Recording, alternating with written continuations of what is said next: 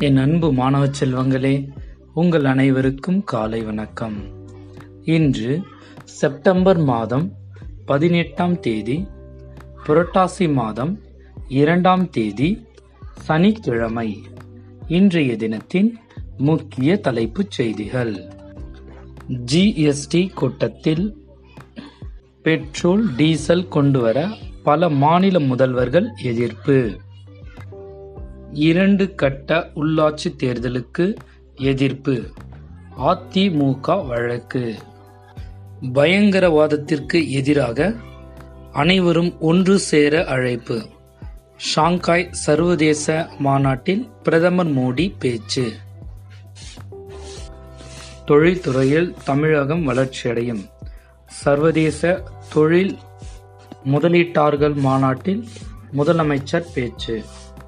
பிரதமர் மோடியின் எழுபத்து ஓராவது பிறந்தநாள் விழாவை முன்னிட்டு தூய்மை பணியில் ஈடுபட்ட பாஜகவினர். தமிழகத்தில் அடுத்த நான்கு நாட்களுக்கு கனமழை பெய்ய வாய்ப்பு. தமிழக வானிலை ஆய்வு மையம் தகவல். இன்றைய நாள் இனிய நாளாக அமைய வாழ்த்துக்கள் மாணவர்களே.